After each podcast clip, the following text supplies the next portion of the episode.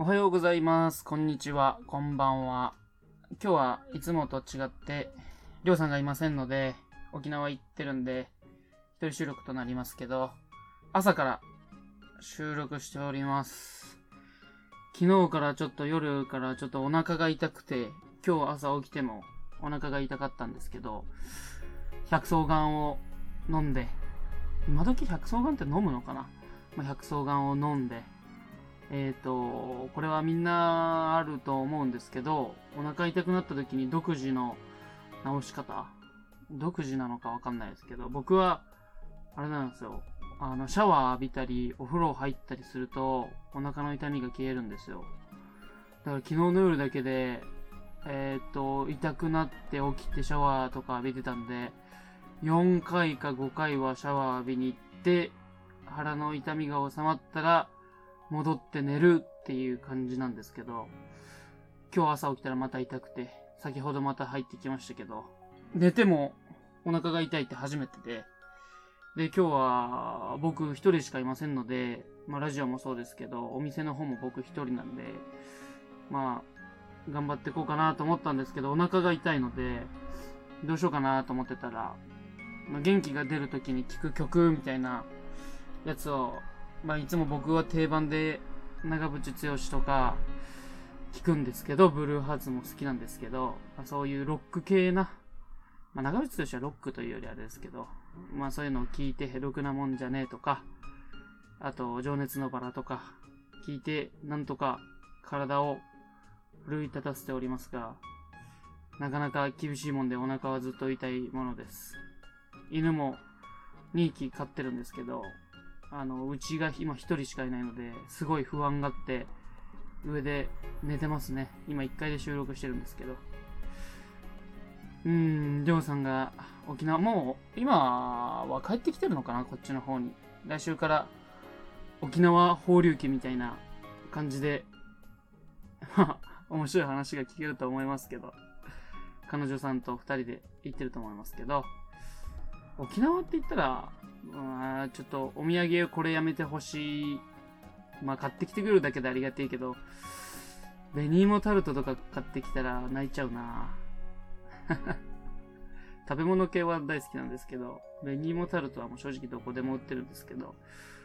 沖縄は僕も一回だけ行ったことあるんですけど、まあ沖縄以外は俺行ったことないかなあんまり他県に。うん、愛知とか福井とかは行きますけど、まあ、三重とかもあんまり行ったことないのかな、神奈川とか。うん、新潟はうちが、おばあちゃんの方が実家なんですけど、一回も行ったことないな。うん、いろんなとこ行きたいですけどね、沖縄。暑いのかな昨日雨がすごかったんで、こっちは。うん、沖縄の方のも降ってたのかな台風が近づいてるから、無事に帰ってきてるといいけどな。何にも連絡は取ってないんで、うん、まあ、ありがたいですけど、帰ってきていただいたら、ちょっと夏がそろそろ終わりって言ったらまだ暑いんですけど、終わりに近づいてきて、えっ、ー、と、これ聞くと夏の終わりだなと思うのが、夏の終わりのハーモニーとか、えっ、ー、と、森山直太朗さんの夏の終わり、あとは、井上陽水さんの少年時代。まあ古いか。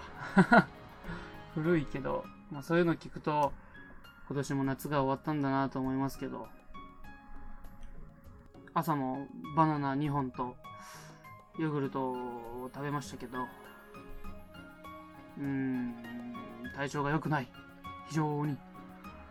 けど、まあ歌を聴いて頑張っております。まあ今日は一日お店ずっと僕一人なんで、頑張ろうかなと思ってますけど、そういえば、だいぶ前なんですけど、僕車運転してて、信号で止まってたら、後ろからぶつけられて、あの結構国道の大きいとこなんですけど、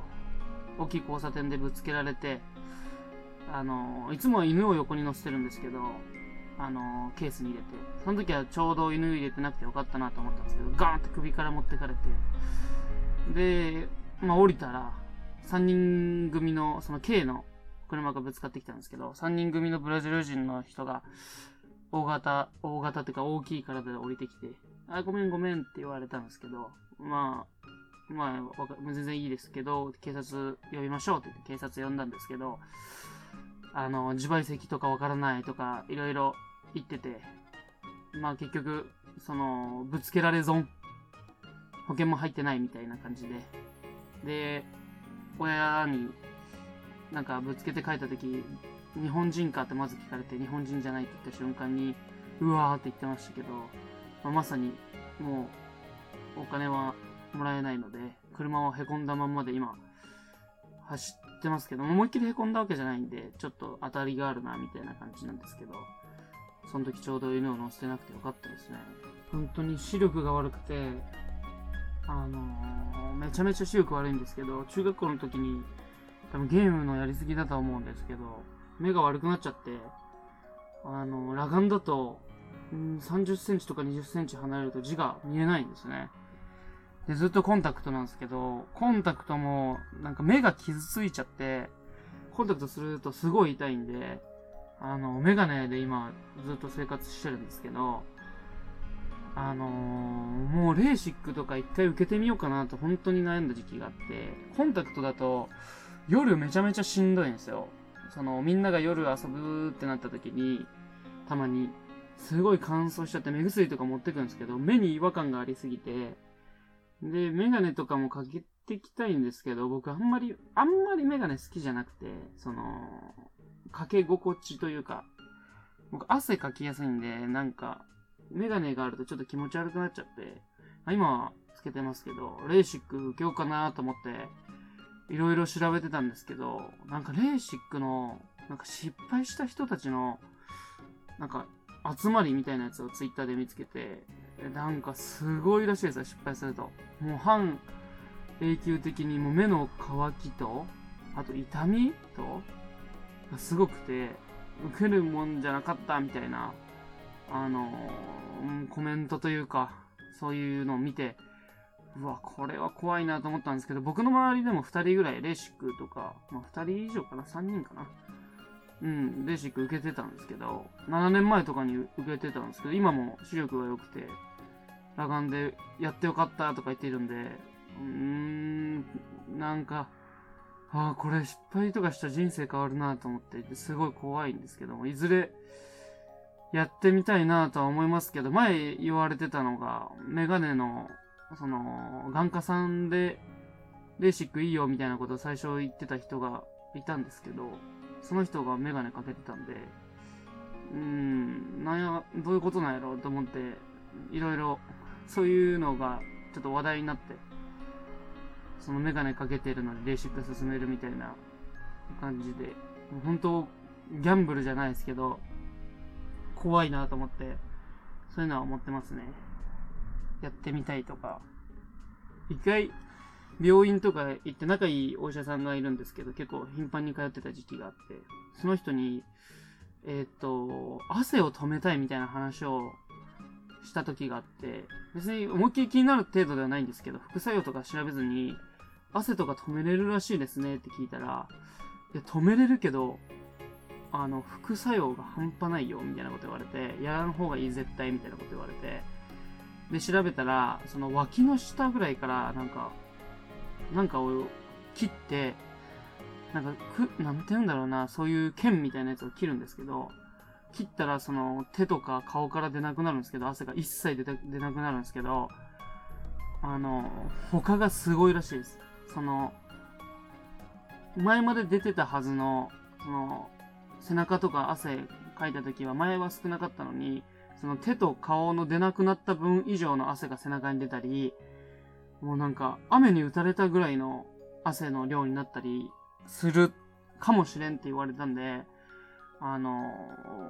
でも実際そういう人たちもいて、そのば、その副作用を知らされずにやって、すごい副作用が出た人は今でもすごい後悔してるみたいなやつは見てたんですけど、うん、ただ手汗がすごいくて書類が書けないとか、あの、っていう人とかが、すごいな、悩んでて、それをやった人がいますけど、そういうのも見てて、あ、こんなのもあるんやと思いながら、いろいろ調べてて、で、なんか顎の、僕顎が20顎なんですけど、20顎の脂肪吸引みたいなやつしてくれますか？みたいなことを頼んだら、あの、皮膚科の先生だったんですけど、あの、ししたことあるよって言ったんですよ。その先生が。私した、女の先生なんですけど、あの、私したことあるよ。その、20顎の脂肪吸引みたいな感じで、どうなりましたかって言ったら、なんか、脂肪吸引した後は1週間か2週間ぐらい顎がもうカエルのなんかぷくみたいになって、それがだんだん絞って、しぼんでくんですけど、しぼんでってもあんまり変わらなかったから1回でやめたって言ってたんですけど、へえーと思いながら、ああ、やっぱ、その、美容の人とか、そういうなんか治療系やってる人はまず自分で試すとか聞いたことありますけど、うーん、なるほどなーと思いながら聞いてましたね。うーん、そういうのもありましたね。すごいいい先生なんですけどね。けど、りょうさんがいなくて、もうちょっと長めに喋ろうと思いましたけど、お腹の痛みが結構、あの、痛いしか考えれないぐらいなんで、ちょっと今回番外編はこのぐらいにしときます。来週お楽しみにしてください。